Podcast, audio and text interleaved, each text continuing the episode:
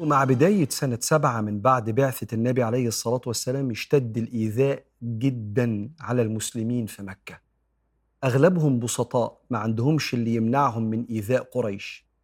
فاداهم سيدنا النبي عليه الصلاة والسلام الإذن الثاني بالهجرة الثانية للحبشة. الهجرة الأولى كان فيها أقل من 15 رجل وامرأة.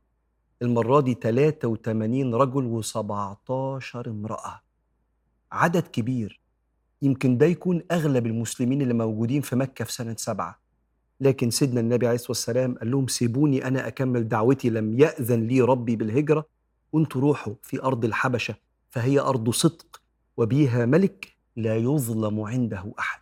وهاجر المسلمين فيهم سيدنا جعفر بن أبي طالب وسيدنا عثمان بن مظعون وسيدنا أبو موسى. وصلوا عند النجاشي واستقبلهم أهل الحبشة في عدل النجاشي. وحصل شيء من الغيظ كبير جدا عند مشركين مكة. إزاي العدد الكبير ده يعيش في رغد؟ هم انتصروا علينا ولا إيه؟ فبعتوا وراهم عمرو بن العاص وعبد الله بن ربيعة وكانوا مشركين. بعتوهم بهدايا تشبه الرشاوي للأساقفة اللي حوالين النجاشي عشان يرجعوا المسلمين دول. فراحوا بالهدايا وكانت هدايا من الجلد من الجزيرة العربية كان النجاشي يحبها جدا وثمينة جدا والأساقفة يحبوها. دخلوا وزعوا الهدايا على الأساقفة وقالوا لهم إن عندكم أناس من قومنا. تركوا ديننا ولم يدخلوا في دينكم.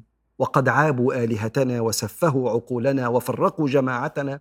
وقد بعثنا قومنا وهم أعلم بهم لنردهم إلينا.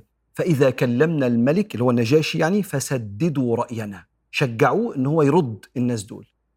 وزعوا الهدايا دخلوا على النجاشي ادوا له هو كمان هدايا استقبلهم أهلا وسهلا يعرفهم من مكة ومن الجزيرة العربية وقالوا له أيها الملك إن عندك قوم من قومنا تركوا ديننا وأتوا بدين جديد ليس بدينك ولا ديننا ودخلوا في دين لا نعلمه نحن ولا أنت وقد عابوا عقولنا وسفهوا آلهتنا وفرقوا جماعتنا فبعثنا قومنا وهم أعلم بهم. لنردهم إلينا فردهم علينا. فأمت الأساقفة قالوا نعم ردهم فقد تركوا الدين ولم يدخلوا في ديننا. فغضب النجاشي وقال والله لا أسلمكم إياهم. شوف سيدنا النبي صدق لا يظلم عنده أحد. لا أسلمكم إياهم حتى أسمع منهم. وندى المسلمين وجم المسلمين 83 رجل و17 امرأة لكن منظمين النبي معلمهم ومربيهم أم داخل منهم بس سيدنا جعفر. والنجاشي قال لهم ما الذي جاء بكم إلى ديارنا وما هذا الدين? فسيدنا جعفر بص ترتيب الكلام. قال أيها الملك كنا قوما أهل جاهلية. نعبد الأصنام ونقطع الأرحام ونسيء الجوار ويأكل القوي منا الضعيف ونأكل الميتة حتى جاءنا رجل منا رسول نعرف نسبه وصدقه وأمانته. فأمرنا أن نعبد الله ولا نشرك به شيئا ونترك عبادة الأصنام. ثم أمرنا بصدق الحديث والأمانة وحسن الجوار ونهانا عن أكل الميتة ونهانا عن عبادة الأوثان ونهانا عن قذف المحصنات وأمرنا بالتوحيد والصلاة. ثم عدد له أخلاق الإسلام ثم عبادات الإسلام. فعدا علينا قومنا اعتدوا علينا. ولم يتركونا ندخل في دينه ودين ربنا. فتركنا أرضنا وقصدناك ولم نقصد غيرك. رجاء ألا نظلم في أرضك. فقام النجاشي قال له وهل معكم شيء من القرآن الذي تلا عليكم محمد؟ فقام سيدنا جعفر وفق وفق أن يتلو عليه بدايات سورة مريم.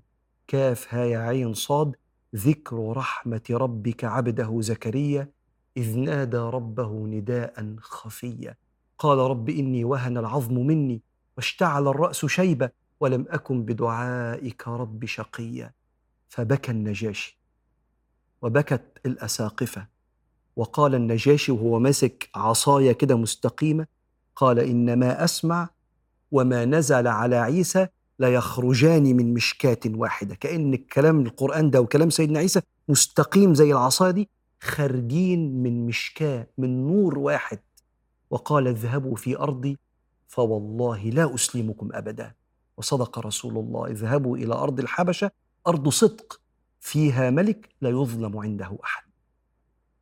كون إن قريش المسلمين يسيبوا لهم البلد عشان يعبدوا ربنا بسلام وأمان من غير ما يردوا الإيذاء اللي بيحصل فيهم يروحوا أرض الحبشة فيبعتوا اتنين وراهم علشان يجيبوهم.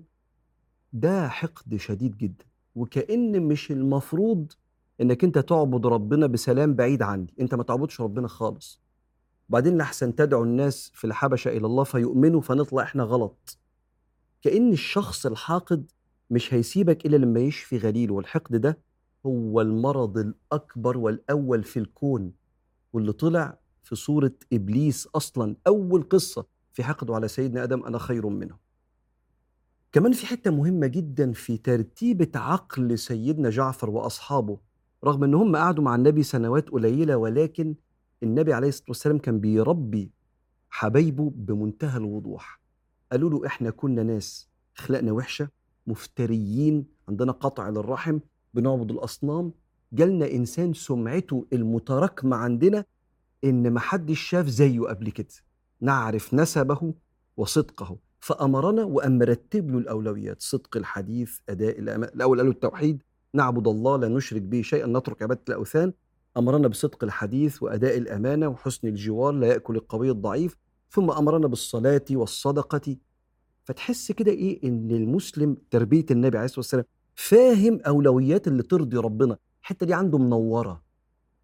لا هو الشخص العابد اللي بيصلي كتير جدا ودي حاجة جميلة قوي بس أنت تتمنى فراقه من سوء أخلاقه. ولا هو الشخص الخلوق الجميل اللي عشرته جميلة بس ما بيركعهاش فبيخاطر بآخرته مع ربنا. اتزان ما بين الأخلاق والعبادات لأن ده نور النبي. النبي وصى بيه وإحنا ماشيين كده فيه عشان ربنا يرضى عننا سبحانه وتعالى.